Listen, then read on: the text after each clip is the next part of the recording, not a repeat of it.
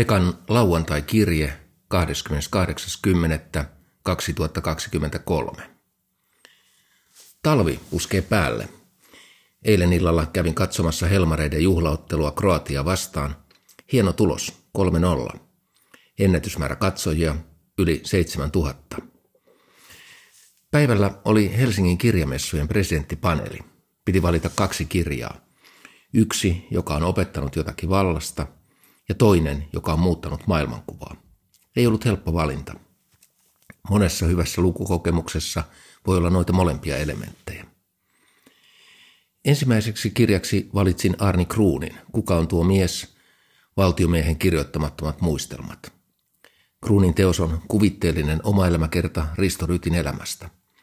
Kirjailija on mennyt mielessään presidentti Rytin pään sisään Suomen kohtalon hetkinä 1939-1944. Kirja kuvaa hyvin päätöksentekijän yksinäisyyttä. Ryti tekee ratkaisujaan tilanteessa, jossa vain muutamalla henkilöllä, hänellä ja Marsalkka Mannerheimilla, on kokonaiskuva rintamatilanteesta ja kansainvälisen politiikan kehittymisestä.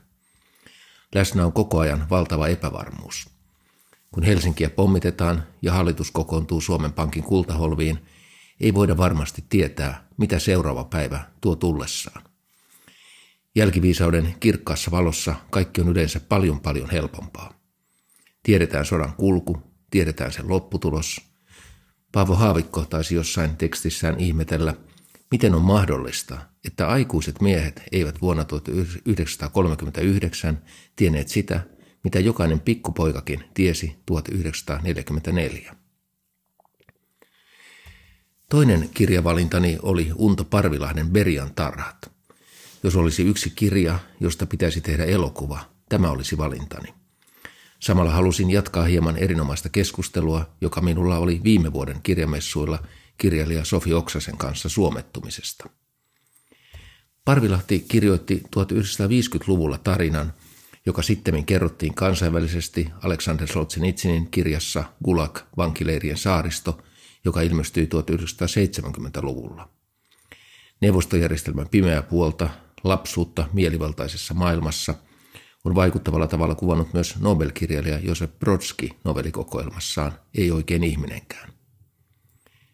Parvilahti oli yksi niin sanotuista Leinon vangeista, 19 hengen ryhmästä, joka sodan jälkeen lähetettiin Neuvostoliittoon tuomittavaksi sisäministeri Yrjö Leinon päätöksellä.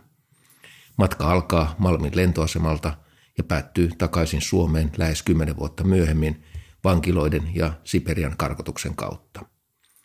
Puolet Suomesta lähetetyistä eivät tältä matkalta koskaan palanneet.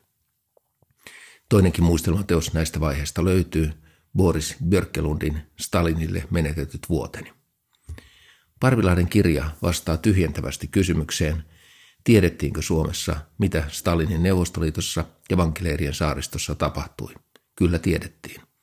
Kirja kuvaa piinallisen hyvin ihmiskohtaloita ja mielivaltaisuutta järjestelmässä, joka saattoi tuhota kenet tahansa.